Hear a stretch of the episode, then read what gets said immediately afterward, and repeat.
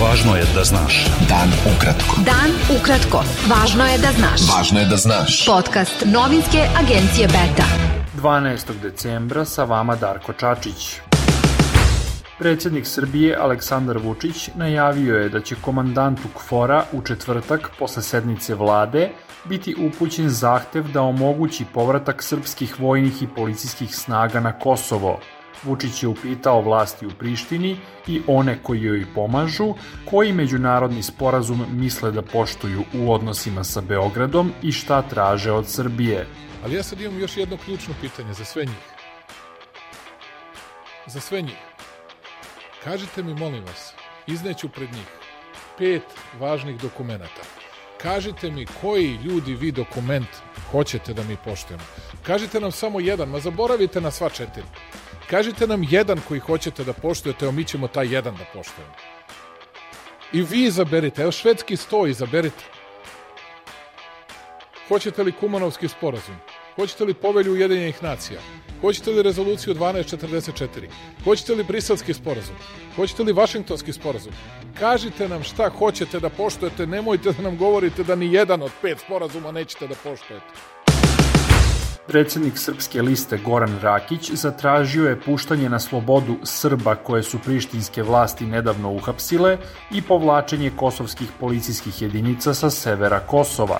Srbi na severu Kosova i dalje protestuju blokiranjem puteva zbog hapšenja bivšeg pripadnika kosovske policije Dejana Pantića, kome je osnovni sud u Prištini danas odredio jednomesečni pritvor – Kosovske vlasti sumnjiče Pantića da je organizovao napad na kancelarije opštinskih izbornih komisija na severu Kosova.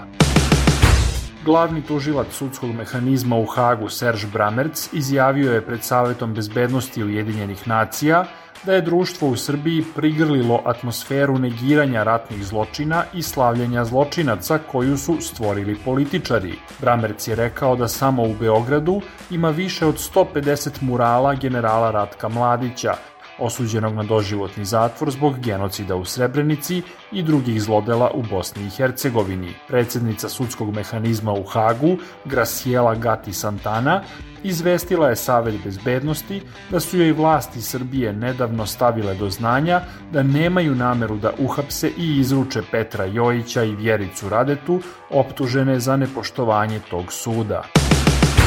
U svih devet rudnika uglja u Srbiji sa podzemnom eksploatacijom jutros je održan jednočasovni štrajk upozorenja.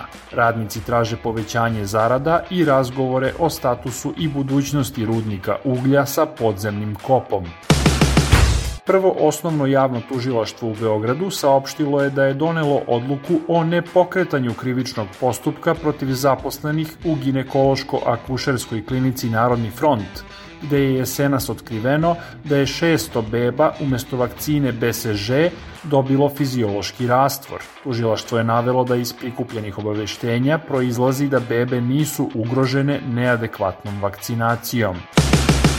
Unija sindikata prosvetnih radnika Srbije saopštila je da je radnoj grupi za prevenciju nasilja u ustanovama obrazovanja iznela niz predloga za popravljanje stanja, među kojima je da prosvetnim radnicima bude dodeljen status službenog lica i da se sa jedinicom izvladanja ponavlja razred. U Lominoj ulici u Beogradu danas je otvoren dnevni privremeni prihvatni centar za beskućnike, gde će uz tople obroke i napitke moći da zamene odeću ako je mokra ili pocepana. U centru će postojati i mogućnost tuširanja i psihosocijalna podrška. Beta. Dan ukratko. Budi u toku. Poslanici Crnogorskog parlamenta ponovo su usvojili izmene zakona o predsedniku Republike, kojima Skupština preuzima deo nadležnosti šefa države u predlaganju mandatara za sastav vlade. Izmene zakona koje otvaraju put parlamentarnoj većini da izabere svog kandidata za mandatara usvojene su uprkos preporukama Venecijanske komisije i Evropske unije da se od toga odustane. Ispred Skupštine Crne Gore okupile su se pristalice opozicije koje traže deblokadu Ustavnog suda, povlačenje spornog zakona o predsedniku Republike i raspisivanje vanrednih izbora. Nekoliko podgoričkih osnovnih i srednjih škola evakuisano je jutros zbog dojava o podmetnutim bombama. Ukrajinski premijer Denis Šmigalj zatražio je raketni sistem Patriot i druge visokotehnološke sisteme protiv vazduhoplovne odbrane da bi se Ukrajina suprotstavila pojačanim ruskim napadima. Ruski napadi iz vazduha nastavljeni su i danas na istoku Ukrajine. Iranske vlasti su danas javnim vešanjem na građevinskom kranu pogubile još jednu osobu osuđenu za zločine počinjene tokom protesta širom zemlje. Zapadne zemlje su osudile najnovija pogubljenja u Iranu. Predsednica Evropske komisije Ursula von der Leyen izjavila je da su optužbe za korupciju protiv uhapšene podpredsednice Evropskog parlamenta Eve Kaili krajnje zabrinjavajuće. Von der Leyen je rekla i da je potrebno ustanoviti nezavisno etičko telo koje bi bilo nadležno za sve evropske institucije.